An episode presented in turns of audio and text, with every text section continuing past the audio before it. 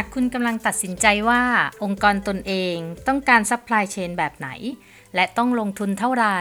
หรือหากคุณเป็นหรือกำลังจะเป็นผู้รับผิดชอบใน supply chain บริษัทแล้วกูรูโลจิสติกส์พอดแคสต์จะได้นำเสนอแนวคิดและเทคนิค เพื่อให้สามารถฝ่าคลื่นการเปลี่ยนแปลง ท่ามกลางความรวดเร็วในการสื่อสาร ด้วยเทคโนโลยีล้ำสมัย เพิ่มประสิทธิภาพในการส่งมอบ และเพิ่มการบริการที่ได้ใจลูกค้ามากขึ้น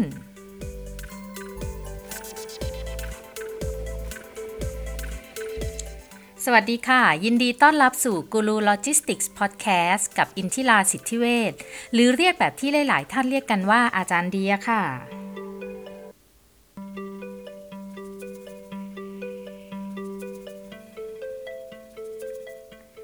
สวัสดีค่ะ มิตรรักแฟนเพลงทุกท่าน กลับมาแล้วค่ะ กับพอดแคสต์แล้วก็ YouTube กูรูโลจิสติกส์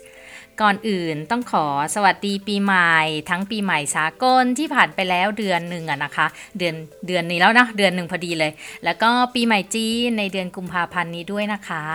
ขออวยพรให้ทุกท่านมีความสุขความเจริญ มีทุกข์น้อยๆท่ามกลางวิกฤตโควิด ที่มันมาแล้วก็มาอีก ไม่หายไปจากเราสักที จากที่หวังว่า new normal ที่เราคุยๆกันเมื่อปีที่แล้วอะเนาะจะเป็นแค่ชั่วครั้งชั่วคราว แต่มันน่าจะกลายเป็นส่วนหนึ่งของชีวิตเราตลอดไปแล้วละสิเพราะว่าปีนี้มันมาอีกแล้วล่ะค่ะ แถมมาเยอะกว่าครั้งก่อนอีก ยังไงก็ยังมีเรื่องดีเนาะที่เรามีประสบการณ์กันมาเยอะจากปีที่แล้วและทำให้เราตั้งตัวได้เร็ว ไม่โวยวายฟูมฟายมากเหมือนกับปีที่แล้ว อาจจะเพราะว่าเราทำใจกับสิ่งที่เราต้องเจอ ทำใจกับปัญหาที่มันลุมเราใช่ไหมคะ เรามีภูมิคุ้มกันจิตใจไปกันระดับหนึ่งแล้วล่ะ ทั้งภูมิคุ้มกันตกการตกงานเนาะ ภูมิคุ้มกันการเงินที่มันน้อยลง ภูมิคุ้มกันหนี้ที่มันยังอยู่ แต่เงินใช้หนี้มันน้อยลง ภูมิคุ้มกันกับความกังวลที่มีคนติดโควิดอยู่ไม่ไกลจากเรา ภูมิคุ้มกันที่ชีวิตไม่ได้สบายสไตล์ไทยอีกต่อไปแล้วไอ้พวกการเดินห้าง กินข้าว สังสรรค์ เต็มไปด้วยความระแวงว่าเฮ้ยเพื่อนมันจะเอาโควิดมาติดเราหรือเปล่าวะเนี่ยหรือว่าแบบเฮ้ยฉันติดหรือยัง ฉันติดหรือยังเนี่ยอยู่ในหัวตลอดเวลา เราทุกคนก็รู้แล้วอะนะว่าการมีประสบการณ์มันคือสิ่งสำคัญ มันไม่ใช่แค่กับงานเท่านั้น แต่รวมถึงไอ้โรคติดต่อนี้ซะด้วย ใครจะคิดล่ะคะว่าเกิดมาชาตินี้เราจะได้ประสบการณ์หลายอย่างเลย แค่ในระยะเวลาแค่ปีเดียวเอง สตาร์ทอัพก่อนเกิดโควิดหนึ่งก็แจ้งเกิดกันโครมๆใช่ไหมคะ แต่พอโควิดมาทีล้มหายตายจากกันไปก็เยอะกะว่าจะเกิดแน่ๆ ด้วยเทคโนโลยีต่างๆ ที่กำลังมา พอโควิดทีก็ย่ำแย่เหมือนกันนะ ไม่ใช่ว่าเทคโนโลยีมีปัญหากับโควิดนะคะ แต่มันคือเงินทุนต่างหากล่ะ เพราะว่าสตาร์ทอัพต่างๆ เนี่ยมันก็ต้องใช้เงินทุนในระยะหนึ่งแค่นั้นใช่ไหมคะ แต่ว่าพอรายได้อะมันไม่ได้ถึงจุดที่เราลงทุนไป มันก็ลำบากพอสมควร ใครที่สามารถทนได้ก็จะพอประคับประคองกันไปได้ ใครที่หุนหันพันแล่นมาสร้างกิจการ ก็คงเจอวิกฤตหนักเข้าไปอีกละค่ะ SME ก็ไม่ได้ต่างกันมากนะคะ คือหลาย ๆ SME อะก็คงเจอวิกฤตไม่ต่างกับสตาร์ทอัพละค่ะ โดยเฉพาะ SME ที่ไม่ได้มีพื้นฐานองค์กรที่แข็งแรง ทั้งในเรื่องเงินทุนสำรองที่ปกติก็มีเพียงเงินหมุนเท่านั้นใช่ไหมคะ พอเงินได้เข้าน้อย เงินออกมีเท่าเดิม เงินหมุนมันก็เลยเป็นประเภทแบบชักหน้าไม่ถึงหลัง รวมถึงกระบวนการทำงานภายในองค์กรด้วยนะ ที่ทำงานแบบลูกทุ่งมาตลอด อเจอวิกฤตก็ขาดแผนงานที่แข็งแรงในการรับมือ หรือว่าแผนงานเป็นแบบลูกทุ่งอะที่ทำแผนกันวันต่อวัน แก้ปัญหากันไปเป็นครั้งๆ ปัญหามันก็เกิดซ้ำแล้วซ้ำอีก แล้วก็ไม่ได้คิดว่ามันเป็นปัญหา SME ลักษณะแบบนี้ก็จะเจอวิกฤตกับกิจการพอสมควรเลยล่ะค่ะแต่มันก็มี SME หลายแห่งเหมือนกันนะคะ ที่ผ่านวิกฤตไปได้อย่างแบบไม่เจ็บตัวมาก เพราะว่าระบบการทำงานเขาเป็นแบบ มีแบบแผน มีพื้นฐานการจัดการองค์กรในระดับหนึ่งเลยล่ะ แล้วก็ที่สำคัญนะ วิสัยทัศน์ ความคิด แล้วก็ทัศนคติของผู้บริหารหรือว่าเจ้าของอะ่ะ กับการทำให้องค์กรทำงานอย่างมีระบบ ที่ไม่ใช่แบบทำแบบลูกทุ่ง หรือว่ามีหลักการที่เขามีหลักการในการทำงานที่ดี ไม่ใช่แบบหลักกู อันเนี้ยแบบเนี้ยไม่ว่าจะเจอกี่วิกฤตมันก็ผ่านพ้นไปได้แน่นอนค่ะ เพราะว่าเขาใช้หลักการนำหลักกูเคยได้ยินใช่ไหมคะ หลักกูเนี่ยแหมเยอะเหลือเกิน โดยเฉพาะอย่างยิ่งนะคะ ถ้าเกิดองค์กรไหนมีระบบการจัดการ supply chain ที่ยอดเยี่ยมแล้วแล้วก็การผ่านวิกฤตมันก็ไม่ยากค่ะ แนวทางการเอาตัวรอดได้ในทุกวิกฤตด้วยการจัดการ supply chain เนี่ยมีเขียนไว้ในหนังสือรอดทุกวิกฤตด้วยการจัดการ supply chain ที่ยอดเยี่ยมแล้วนะคะ ขอขายของนิดนึงนะ ใครรู้จักหนังสือเล่มนี้ หรือมีในครอบครองแล้วหรือยังคะ หนังสือเล่มนี้รวบรวมจากประสบการณ์ในการเข้าให้คำปรึกษากับกิจการต่างๆ ค่ะ ในเวลามามากกว่าอืมสิปีที่ผ่านมาค่ะ ก็รวบรวมประสบการณ์ทั้งหมดนี่แหละ แล้วก็เอามาเป็นตัวหนังสือเขียนลงไปนะคะ 230 หน้าเลยนะ ในหนังสือเล่มนี้ก็พยายามที่จะให้แนวคิดค่ะ มุมมองแล้วก็แนวทางในด้านต่างๆ ของการจัดการ supply chain และ logistics พยายามให้ในมุมมองที่หลากหลายค่ะ แนวคิด แล้วก็แนวทางที่เเคยได้เอาไปทำหรือว่าเคยได้เอาไปใช้ ตอนให้คำปรึกษากับลูกค้านะคะ กับโรงงานต่างๆ ที่ต้องการปรับปรุงระบบ supply chain แล้วก็ logistics นะคะ ซึ่งจริง ๆ แล้วเนี่ยมันก็ไม่จำเป็นว่าคุณต้องเป็นเจ้าของกิจการ หรือว่าเป็นผู้บริหารเท่านั้นที่ควรอ่านนะคะแต่ถ้าเกิดว่าคุณสนใจในการจัดการ supply chain หรือว่าทำงานเกี่ยวกับด้าน supply chain แล้วก็ logistics เนี่ย อันนี้ก็จะขออนุญาตเป็นหนังสือที่แนะนำอีกเล่มนะคะ ที่อยากให้ได้อ่านค่ะ หนังสือเล่มนี้อย่างที่บอกแนะนำมุมมองแล้วก็แนวคิด ในการพาองค์กรรอดจากวิกฤตได้อย่างไม่ยากเย็นค่ะ ราคาเพียง 250 บาทนะคะ สามารถซื้อได้ในหลายช่องทาง มีทั้งเป็นแบบรูปเล่มนะ เล่มเป็นเอ่อ hard copy นะคะ แล้วก็มีเป็นแบบอีบุ๊กด้วยนะสำหรับใครที่ชอบอ่านแบบอีบุ๊กค่ะเอ่อในมีช่องทางจำหน่ายก็มีที่ศูนย์หนังสือจุฬานะคะ มีมีศูนย์หนังสือจุฬาแล้วก็จะซื้อผ่าน Shopee ก็ได้นะ เป็นแพลตฟอร์มที่อีคอมเมิร์ซเนาะ หรือว่าถ้าเกิดเป็นอีบุ๊กก็มีใน Meb ค่ะ หรือว่าใน Ookbee อันนี้ก็มี หรือว่าจะสั่งมาที่ถ้าเกิดเป็นแบบเล่มนะคะ hard copy ก็สั่งมาที่ที่นี่ได้ค่ะ หรือว่าไปที่เพจกูรูโลจิสติกส์ได้เลยค่ะ รับรองค่ะ ว่าอ่านแล้วไม่ผิดหวังแน่นอน ได้แนวคิดที่หลากหลายชัวร์แน่ก็คนเขียนมาการันตีนี่นะ ในปีนี้ก็จะมีหนังสือเล่มอื่นๆ มาให้ได้อ่านกันอีกด้วยนะคะ ไม่ว่าจะเป็นอ่า logistics 101อันนี้ชื่อหนังสือนะคะ ก็จะเป็นหนังสือที่ให้ความรู้ความเข้าใจพื้นฐาน ฉบับคนทำธุรกิจค่ะ ไม่ใช่เป็นแบบวิชาการนะคะสำหรับใครที่ทำธุรกิจหรือว่าไม่ได้จบด้านนี้โดยตรงหรืออะไรก็ตามนะคะ หรือว่าคนที่จบด้านนี้มาแต่อยากที่จะมาทบทวน สิ่งที่ตัวเองได้เรียนมาแล้วก็อาจจะลืมไปนะคะ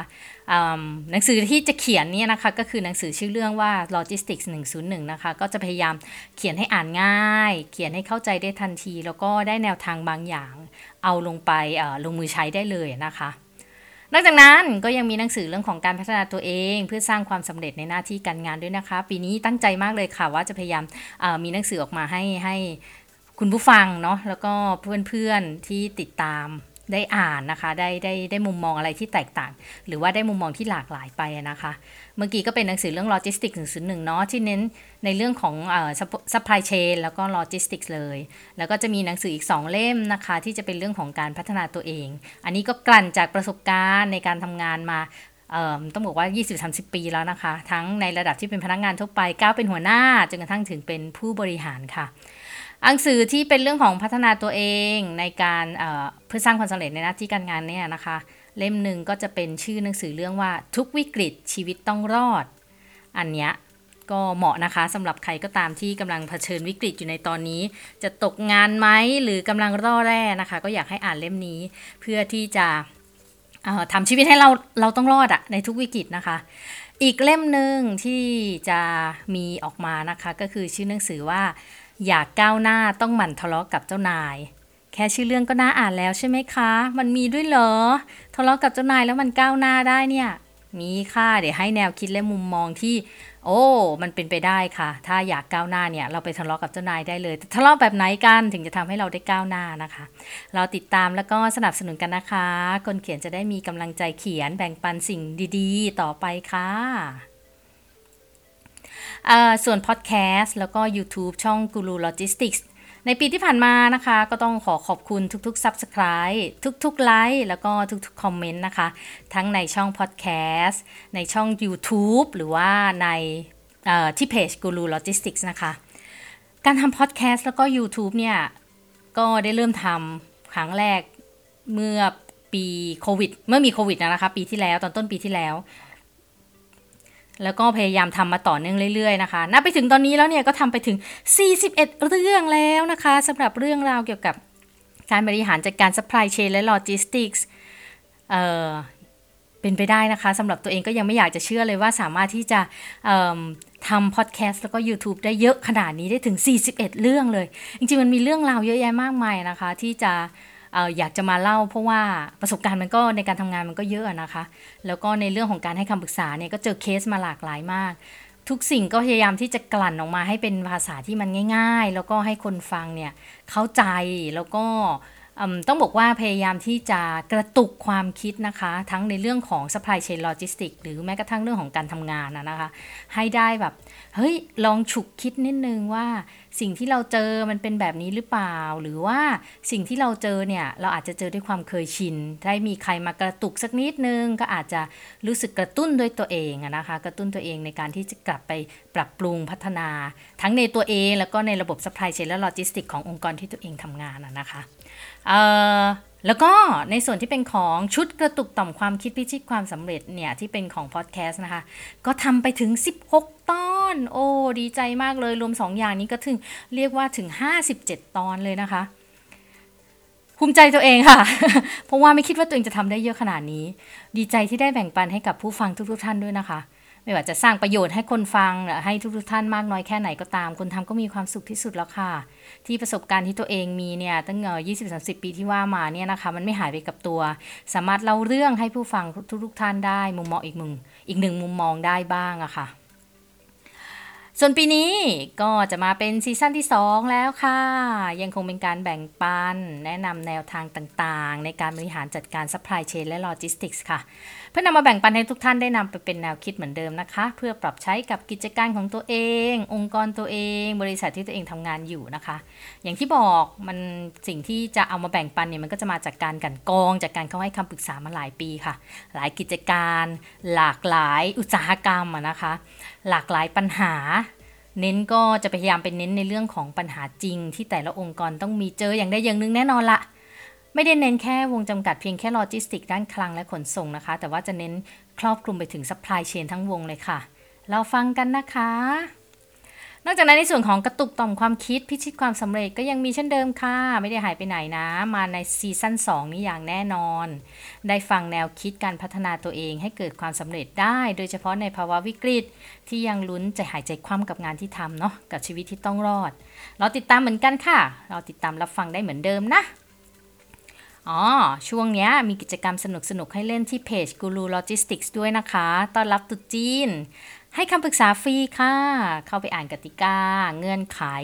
แล้วก็มาร่วมกิจกรรมกันนะคะ ไม่ต้องเสียตังค์สักบาทจ้างที่ปรึกษาค่ะ ไม่ต้องจ่ายค่าอบรม ไม่ต้องเข้าอบรมฟรีแล้วเอามาใช้ไม่เป็น มาคุยกันนะคะ อยากให้แนะนำเรื่องอะไรในการช่วยให้กิจการมีกำไร หรือรอดได้ในวิกฤต เอากระบวนการ supply chain และ logistics ไปช่วยได้จริงแค่ไหน มาคุยกันนะคะ ที่เข้าไปร่วมสนุกกันที่กิจกรรมที่เพจได้เลยค่ะ นี่คือให้คำปรึกษาฟรีเลยหลังจากที่มีหลายท่านก็ปรึกษามาทางหลังหลังไมค์หรือว่า inbox มาทางเพจพอสมควรนะคะนี้ก็เราลองมาเจอกันตัวเป็นๆแล้วก็พูดคุยกันได้เลยนะคะ ไม่ว่าจะเป็นคำถามไหนก็ตาม เราให้คำปรึกษาทุกท่านอยู่ค่ะ โปรดีๆ ช่วงวันตรุษจีนเท่านั้นนะคะ สุดท้ายก็ซินเจียยูอี ซินนี้หัวชายซินเหนียนควายเลอร์กงสีฟาไฉเฮงเฮงรวยๆ ทุกๆท่านนะคะ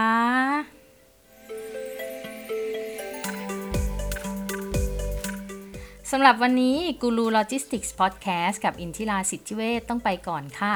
แล้วพบกันใหม่ในตอนหน้านะคะ สามารถติดตามฟังกันได้เช่นเดิม ทั้งทางพอดแคสต์และ YouTube Channel ชื่อช่องว่า Guru Logistics ค่ะ หรือจะติดตามข่าวสาร ความรู้ เทคนิค แนวทาง แนวคิดและมุมมองอื่นๆ กันได้ทาง Facebook Fanpage Guru Logistics เลยค่ะ และพบกันใหม่นะคะ สวัสดีค่ะ